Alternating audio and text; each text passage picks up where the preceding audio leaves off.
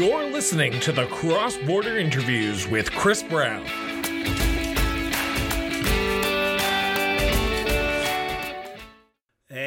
Welcome back to Point of Order on the Cross Border Interviews with Christopher Brown. I am your host, Christopher Brown, and she is back after a week of having no voice. She is back on the show. She is back to talk about the biggest political news stories here in the province of Alberta, but across the uh, Federation of Canada.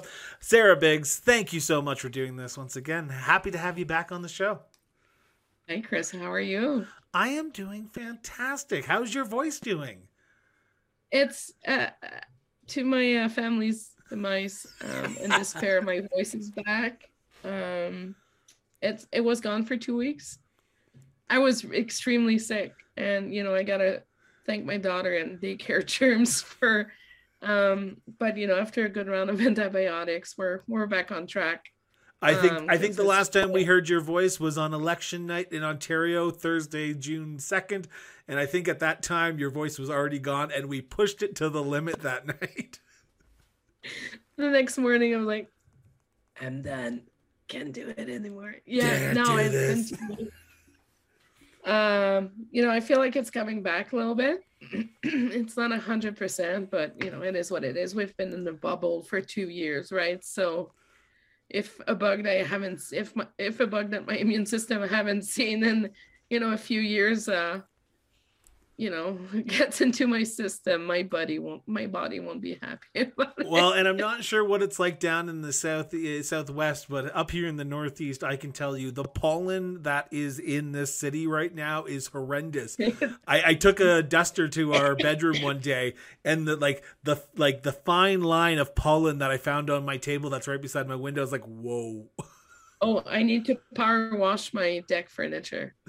It's like it's just so but the reason why we're seeing so much pollen so you know we're going to do a little uh, canadian moment here is because with the drought last year and that was so bad yep. the ecosystem and the trees are reacting being like oh shit we might die. We need more of us. So they're producing more pollen. So that's why we're seeing that much pollen this year. Fun no. fact. Fun fact fun fact. But before we get into the three points that we have to talk about today. Yes. I'm going to turn the uh, mic over to you for a few seconds because I know you want to do just a quick clarification. And after, or not a clarification, but just a transparency uh, note here. Yeah. And then I will talk about what we're going to be doing heading after that. So I'll, I'll head it over to you for about 30 seconds, then I'll just jump in afterwards you know i've always believed in uh, transparent government transparent comment, uh, commentary and you know i'm a very straightforward um, transparent per- person. I think everybody can um, tell. Um, I'm going to have to um, remove myself from UCP um, leadership discussions as I have been retained as a campaign manager and a strategist for a campaign. So until the election, uh, the, the, vote happens, or until I have a job, um, you know, if I get uh, if I get a very thank you very much in two months, that's going to be the end of it. But no, I'm going to refrain um, from speaking um, on leadership uh, issue uh, matters. No, and under- just because it wouldn't be fair. Just because it wouldn't be fair. No, um, and, and, and I, it would. I appreciate you being honest and upfront about that. Uh, Sarah and I had had a little bit of a discussion prior to this recording, and uh, I don't want to put her into an awkward position or ask her questions that might put her in jeopardy with a job. So, uh, for my sake and her sake, we're going to be a little bit transparent and say we will be refraining. Sarah and I will be refraining from UCP conversations, I should say. That being said, I'm not going to stop talking about it. Uh, we do have a few other guests that are going to be be coming on to talk about it. They're not going to be during the Point of Order live shows, but we do have our new regular Tuesday uh, live night. So you might be seeing a few candidates show up there. So we will be talking about the UCP leadership as this progresses. So thank you so much I think for your. Need the Chinese wall for a while just to. Yeah, no, understandable. So, uh, so if you're in, if you're tuning in to listen about UCP leadership, you're not going to get it tonight, but stay stay tuned because we have a lot of other things that we want to cover. And the first thing, oh, No, oh God, no! Don't worry about it. Our listeners love you anyway. Um, but I want to talk about the big thing that has happened this week, and that is federal mandates for COVID nineteen travel restrictions have been paused, and I'm using air quotes for those who are listening on Friday, paused because, and I just want to make sure I read this correctly. Starting June 20th, 2022, at 12:01 a.m., vaccinations will no longer be required to board a plane or train in Canada. You still must wear a mask throughout your journey. This applies only to travel within Canada and flights or trains leaving Canada. Now, the the sort of the asterisks in this whole thing is if you are entering Canada from land. So if you're driving from the USA into Canada, or if you're arriving by a boat, you will continue to need uh, entry need to meet entry requirements such as vaccinations and testing, including cruise ships. So if you're arriving by boat or land, you're going to need uh, some vaccinations. If you're arriving from a uh, train or plane, you're good except for a mask. Um, this is a long time coming for a lot of people in this province and a lot of people yeah. across this country. What were your initial thoughts when you heard that uh, the Minister of Transportation, Minister of Health, and Minister of Intergovernmental Affairs were dropping these measures earlier this week? It was a long time coming. Like we, how could I say? We they are suspending. So there's a lot. The the message is carried in a very careful manner right now. So um, I guess um, you know my, my my analysis from this is that if we see a seven wave, um, that would be very taxing on our healthcare system, including uh, there's going to be a mix of influenza A and B as well. Um, so you know, in the fall it could be very. We could have another strong wave. Um, we could see requirements being put back on, uh, but I'm having a little bit of a hard time understanding the bit that if you arrive by plane, you're fine, but by boat, there's no. I feel. I do not understand the reasoning behind that one. Some more regularity, uh, regularities across the board would have been nice. Um, and I and I completely agree with you on that one because yeah. for a plane, you're still stuck within a small uh, confine and I, I just got back from a trip from to Ontario, and I'm back here now. I can tell you that it was uh, interesting to say the least. Um, you are more close in close contact with people in a plane than you are in a boat.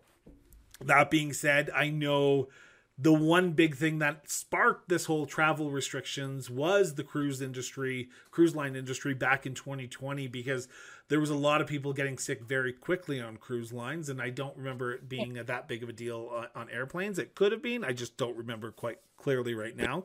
So because I, people are constantly masked and not living in the communal environment for 7 or 21 days, right? Exactly. It's very different. But if you arrive by car, it's even less dangerous than arriving unmasked, unvaccinated by plane.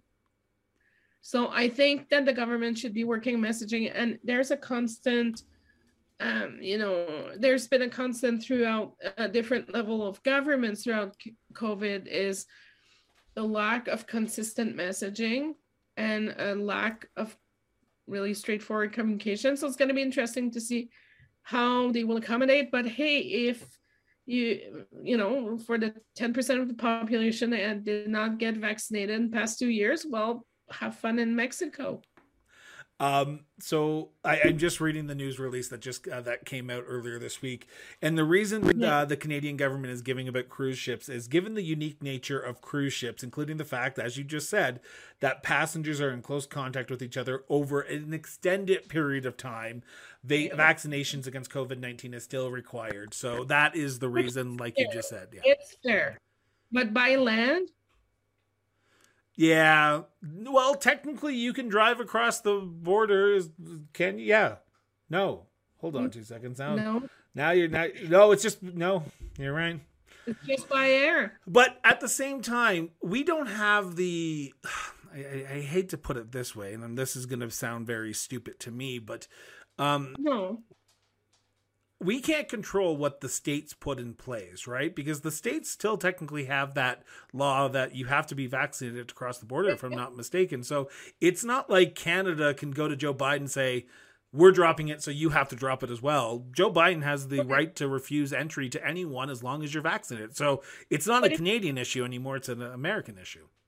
Well, it's it's the whole thing with the freedom convoys that we saw in February, right? Like we, even if we would have dropped the, even if the federal government would have dropped the mandates, um, American customs still had instructions to follow yeah. So as long as Biden is not willing to drop their uh, those restrictions and those mandate, well, I'm sorry, guys, SOL. Like, there's nothing we can do. We can go and throw temper tantrum in Washington if we want. How successful is it going to be? Probably just as successful as a Jason Kenney speech in front of a Senate.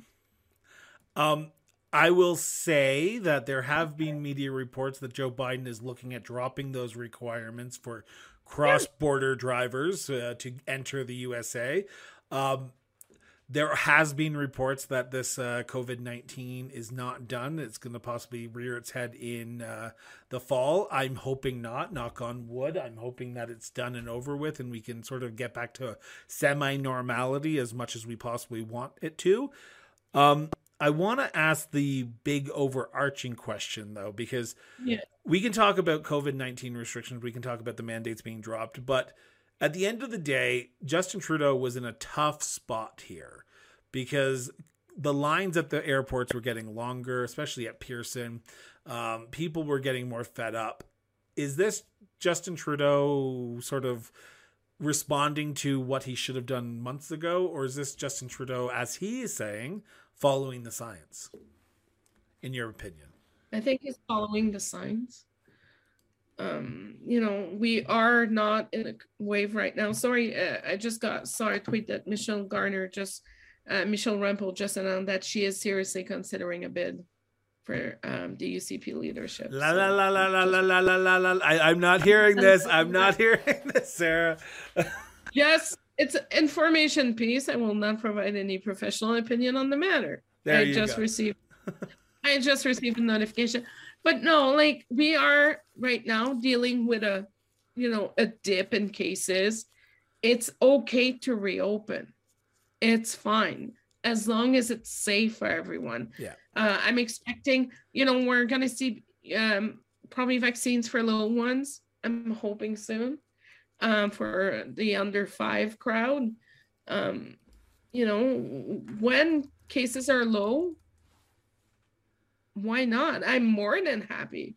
But, you know, at the end of the day, if it's going to overwhelm our healthcare system, um, I think we, we we need to put a collective effort to, to try to prevent that. You know, if grandpa has a heart attack, we got to make sure you can make it to the hospital. Well, ex- um, exactly. Know. We don't want to what happened in last September, where we saw a increase not only here in Alberta but across the political spectrum, uh, plus yeah. the political confederation that we have. Um, it mm-hmm. is an interesting moment we live in, and it might be just a snapshot, and it's where we are now. But we are heading into a new unknown, and let's see what happens after this. Will this alleviate some of the travel issues that are at Pearson at some of the airports? I don't think so. I don't think so. It's always been a shit show over there. Well, like, sorry, part crunch. But see, the other day, so here's the thing. The other day, I was in Vancouver coming back from a vacation with my daughter, and we were in line in the domestic uh, security check. There was one security spot open. Yeah. One. We waited two and a half hours. I arrived three hours early for my flight. The flight was delayed 20 minutes and I just made it. Oh, wow. I think that there's a lot of um, human resources problem and mismanagement. Uh, we just kept, you know, the, the, vaccine mandates and the mandates in general needs to stop being the general scapegoat for um, the cluster F that we're seeing everywhere. Um, sometimes it's just because there's just not enough staff or things are being mismanaged. Like we need to, it's like blaming Justin Trudeau because you fell off your bike. You just it doesn't make any sense. Well, and that's that's my concern. That's my big thing that I want to put on the record here is the the I I I forget what uh, news show I was listening to. It was a podcast that I listened to on. I think it was actually the Curse of Politics because I always want to try and credit the people who say things smarter than I do. But I was listening to the Curse of Politics, and I think it was Scott Reid, the liberal uh, speechwriter for Paul Martin, on there. He said the communications out of Air Canada and WestJet has been fantastic because they have laid the blame squarely on Justin Trudeau's feet on this one for the mandates. It's not the staffing issues, according to them.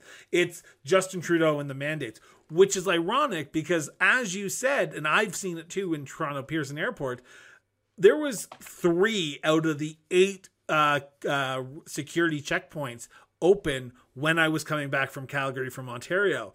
And this was back in uh, May. And I was like, this is not a federal government issue. This is a all around issue. This is a airport issue. This is a border security issue. This is a Air Canada and WestJet issue because – we were supposed to be able to check in three hours beforehand and i always like the early flights. Like i get on the plane like like the red eye but in the morning like six o'clock in the morning. So i arrived at the airport at like midnight the night before because i didn't want to buy an extra hotel room for the night. So i got to the airport and on their tickets and through Air Canada, it says, hey, you can check in three hours beforehand. We weren't able to check in until an hour and a half beforehand because people were arriving late. And the people who were supposed to arrive, they didn't. So it was a very gong show of an issue.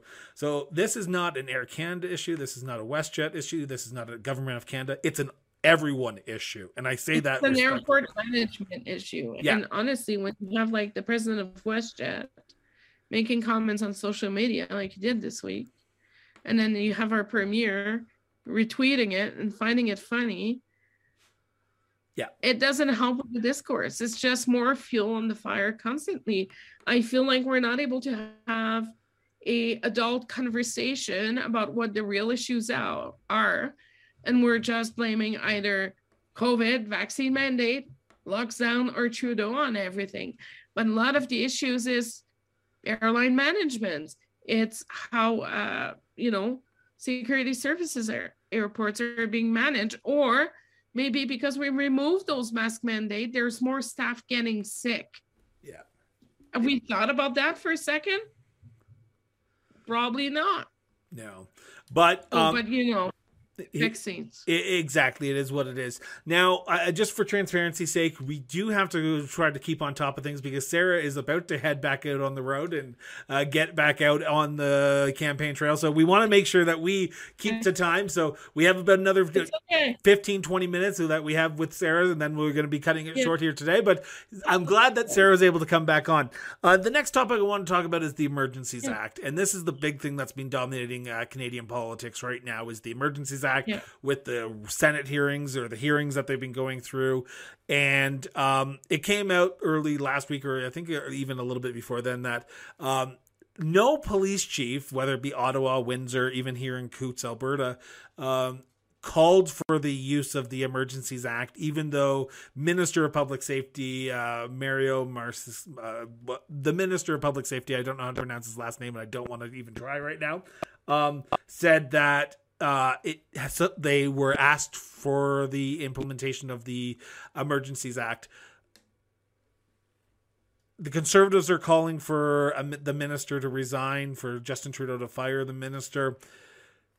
Is is this going to happen? Because I remember way back when when uh, Pierre Poilievre said something stupid, and the Liberals and the NDP jumped on him to get him to resign, and he didn't. He apologized, and we moved on. Is this just mm. opposition tactics of trying to get people to resign here? Fuddle duddle. uh, you know, we never know.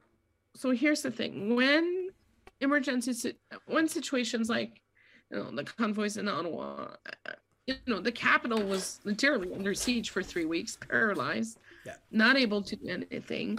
Um, you know, they were they were part in having hot tub parties in front of Parliament Hill um, all my years in Parliament Hill, I wish I could have had a hard to party on Wellington. That would have been sweet.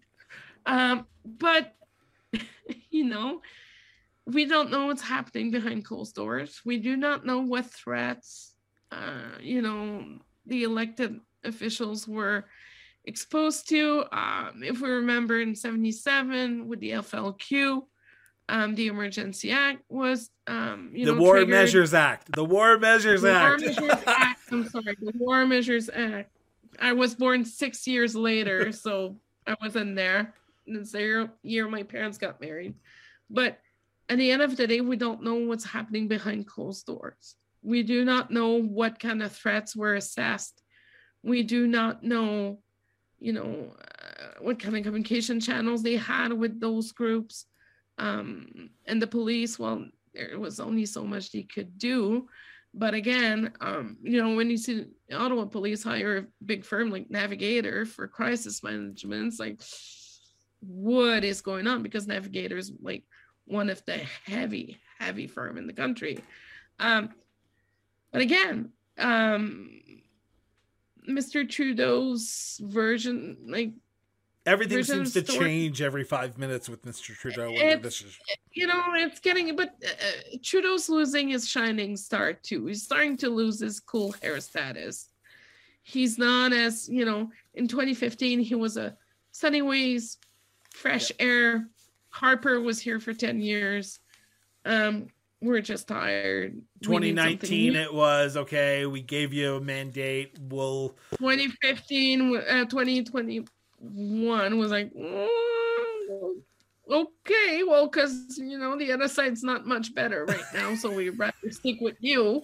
exactly. Um, and like deciding to uh, keep your mother in law over for dinner and for an overnight sleepover. But we'll see what's going to happen. Bill Blair um, said that, you know, they did not request, but we saw maybe they didn't ask for the Emergency Act. But maybe what, who knows what triggered Trudeau to make such a decision? Was it when the kids were at the bridge, used as like a wall, a wall of kids trying to block everything? yeah. like what was this tipping point for justin trudeau was it was his family threatened was it you know we don't know Yeah. there's a lot of things that we do not know but there's the thing we know is that trudeau is not as shiny as what he was in 2015 and um, i don't think it's going to bring to a resignation but i think that the succession plan could be accelerated you know the dude's been dealing with that for two years He's been pulling up. I'm not trying to be a Trudeau apologist here, but the dude's been trying to figure out to deal how to deal with a, a virus that we barely know anything about. With you know the Facebook crowd, do your own research. I know everything because Facebook told me that it was true. Versus public health, versus the provinces, versus everything in the world. Um, you know, I remember when when it started, we were worried we wouldn't have enough N95s. And I, I remember when I saw like that Trump was going to stop imports of N95s in Canada, I just started bawling because I knew how important, you know, as a nurse, I knew how important those N95s were. But we gotta give the guy a little bit of a break. He's been working nonstop for two and a half years. Well, The I, I think there's a lot of people out there who might not, who might disagree with you on working 24 seven or for two and a half, uh, uh, for the majority of two and a half years. Because let's be honest, Sorry, every seven- every every politician has taken breaks during this COVID. Some Yeah, went to some But- some went to Hawaii, some went to Mexico, some went to uh, their cottage. Well, the cottage is federal jurisdiction. I, I'm talking about Premier Doug Ford. D- Premier Oh, Doug Ford. Yeah, I'm just saying. We're provincial and provincial leaders did leave as well. It's not like uh, Justin Trudeau hasn't taken vacations. It's just no, and he has taken but uh, the guy had literally the lives of everyone in this country on his shoulders and if he would have no, no matter what the call would have been no matter what the call trudeau would have done 50% of the population would have been dissatisfied with him oh, that's always the case, right? Yeah. you know no matter what they do no matter what they say there's always the very fringe the 5 to 10% then you have the anti-trudeau crowd that is about 35 to 40% and then you have the rest that we're like well you know we're just going to be you know but It's a- everybody's tired everyone's tired and everyone wants a scapegoat they want to blame someone right and that's that's where I, i'm going to sound like the trudeau apologist now is Trudeau had some did some things wrong. Jason Kenney did some things wrong. Doug Ford did some things wrong. Scott Moe did some things wrong. It's just it's easy to gang no up on the. No one's perfect. No, exactly. We didn't know what we were dealing with. You know, it's when you have a virus that you barely understand how it works, how it attacks, and constantly mutates. We went from a very deadly alpha strain to a very deadly delta to a still very deadly omicron, but attacking the, um, you know, we thought it was a respiratory disease, but then we realized that was attacking the nervous system and the circulatory system as well. When you have a virus that is like the all included of illnesses and attacks all of your systems there's so much, you know, and, and I really don't want to be apologetic for anyone, but at the end of the day, nothing could have prepared us for this. No. And can we blame everybody? I don't think pointing fingers we need to heal. And I don't think that pointing fingers right now is going, going to do us any service. No, and I agree with that. But thank you so much for going down that rabbit hole with me, Sarah. Um, the last topic I want to talk about, because we always talk about three topics on the point of order, and that is caucus and sorry, I, I shouldn't say caucus, but I should say party party unity. Um, over the last two weeks, actually, I would say even a little bit before that, I, I would say uh, since about March of this year, um, we have seen the Alberta NDP kind of going through a uh, a public divorce with each other because it seems like some of the volunteers are not enjoying the way that uh, the uh, party is handling some of the nomination candidacies. Now, um, for those who are about to attack me, attack me or attack uh, Sarah, um, we did say publicly that she is uh, she's working on a campaign for the UCP leadership. Uh, last yeah. week, if you remember, we had a former NDP candidate come on to talk about the conservatives. So, yes, from time to time, we have the other side talking about what the other party is doing. So, Sarah, everybody knows I'm being right down in the middle. So exactly. Um, I want to know your stance because I've seen it from the Ontario Liberals side. You've probably seen it from yeah. more of a conservative side. How hard is it to keep a party unified with uh, nomination battles that go on across the province when you have so many contestant nominations when their candidate doesn't win? No, I can actually talk to you about the NDP side because I'm very familiar with what's going on with the NDP right now. So, you know, we got to put everything in situation. So, right now, so we got to go back to the basics. Right now, we are dealing with a two party system in the province. And whether you like it or not, we're dealing with two party systems. Um, the Alberta Liberals had a leadership race announced this week. I saw the email um, and the Alberta NDP, well, they're doing their thing, and you know they just keep trucking. Um, so just for clarification what, what, point, I just want to I just want to jump in here for two seconds yes. on on the Alberta Liberal Party. Um, we just sat down with a potential candidate for the Alberta Liberals, who Ooh. who is uh, I'm gonna let you talk. I'm gonna, I'm gonna talk about two seconds. Who is not an official candidate yet because yeah she is having issues with the rules. She is an Edmontonian. She ran for the leadership of the Libertarian Party. She ran for the leadership of the Freedom Conservative Party, and now she she's running for the leadership of the. Oh, but she is uh, she is ex- wanting to run for the leadership of the Alberta Liberal Party because she's a card carrying member of the Liberal Party. Um, that episode will be airing next week, so please what? tune in for that. Sorry. So, so there's there's my there's my little plug for next week's episode. Next Wednesday, that episode will be. What? Aired. Yep. So we'll talk about it off record here. okay. So let's go back to basics. It's pretty much a two party system. So when you have ideological parties like the NDP and it's very leftist socialist labor party workers party you know, it carries different values than the EUCP, which is free enterprise freedom, personal responsibilities, and all that. So very often, like, you know, everybody hates on the centrists, but the centrists don't have a home.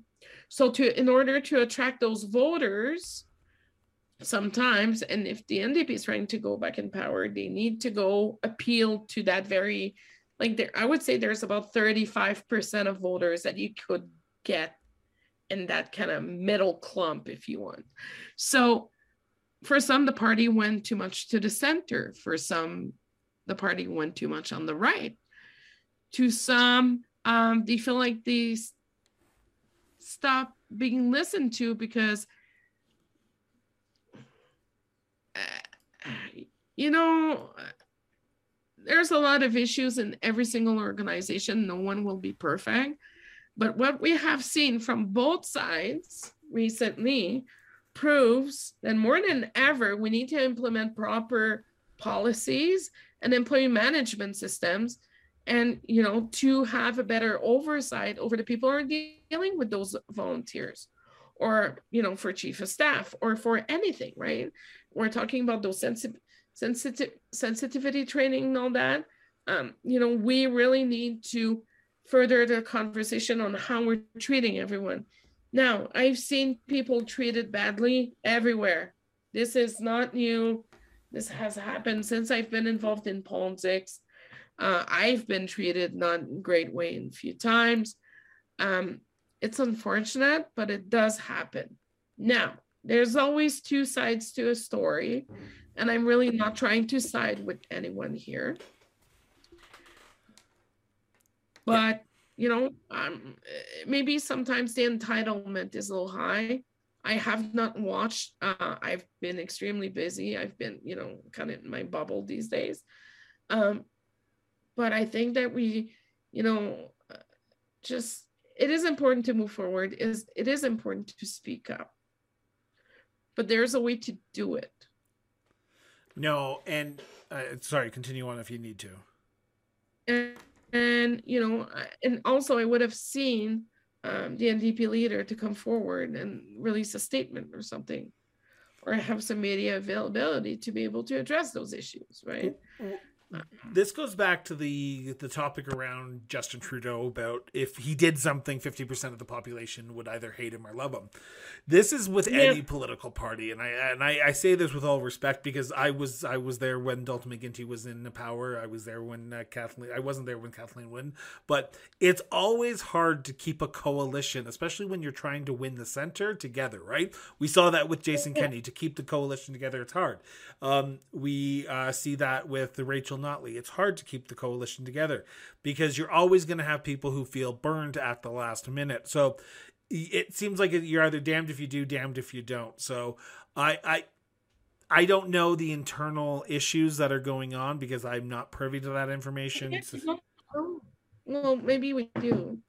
Well, we, we, we, only get the one side, right? We're only getting the one side, and that's uh, as as a journalist, as someone who uh, as a journalist, as a host of a show, uh, I look at everything from both sides and the lens half full, half empty, right? Because I want to know yeah. both sides, and this goes back to the conservative leadership. I had a I had a Twitter a, an Instagram fight with a former member of parliament, the former minister of health Tony Clement, uh, when uh, Pierre came out and said that they raised three hundred eighteen thousand uh, memberships, and I said, "Well, where are they from?"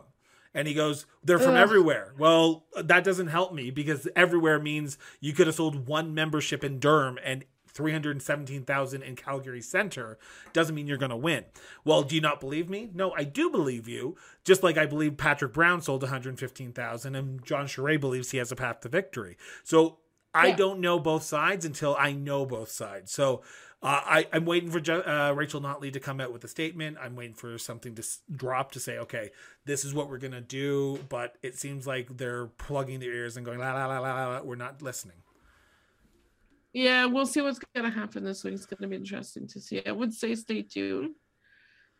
Um, oh, we might talk about it next Wednesday. maybe. Maybe, maybe, maybe, maybe, yes, not. I'm gonna be in town next Wednesday, so we can do a longer episode. Exactly. Then we can do a longer episode, and we might bring someone on to the show to chat as well. Um, pardon me. That would be fun. It would be. It would be. Um, I want to leave with this, Sarah. We are just about uh, to wrap up here. We have talked about three major issues that have happened: Emergencies Act, with the vaccine mandate, with party discipline. I know we could probably go into longer, but you have to go. Um, what are you looking forward to the next week? Is there anything on your radar that could be potentially coming up uh, federally or municipally or even provincially? Uh, I'm hoping for a very, very boring. Uh, very, I could use a boring week. Um, I, am begging for boring weeks. Um, I, I'm to be digging into the city of Calgary super expensive climate plan, three billions a year until I don't know. I I feel like I haven't read enough about it. I need to dig into it. Um, it's going to be interesting to see what's going to be happening next few weeks with that. Hopefully, the city won't flood. Um, you know, I got a left, family lobster boil on Saturday, so um, you know, I'd like to be able to to go. But no, we'll, we'll see what's going to happen. We'll see how. Um, and I think that uh, it's going to be to see interest. Uh, we're in a very caretaker government state right now in the province. There's a lot of ministers wearing multiple hats.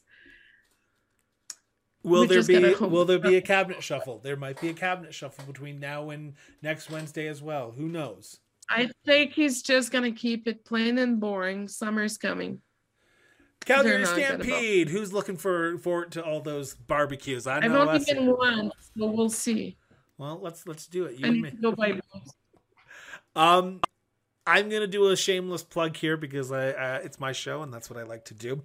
Um, this Saturday in Calgary, yes. the Calgary Brain Tumor, the Brain Tumor Foundation of Canada is holding their annual Brain Tumor Walk, where we are raising money. Um, I I was gonna wait till uh, Friday, but I'm gonna announce um, during the month of May.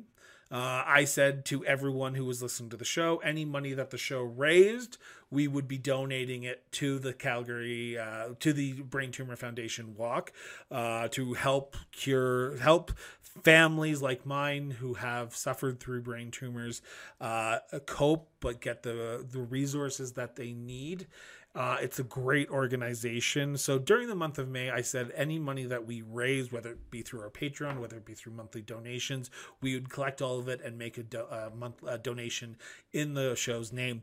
So I'm pleased to say that we've raised over $575 during the month of uh, May towards it. So that plus the, as of recording this Wednesday night, over $700 that the a pledge fund that we've been putting out there on social media throughout the last few months has raised over uh, $700 so we're we're aiming for $1500 by the end of uh, Saturday to have raised for the uh, Canadian Brain Tumor Foundation.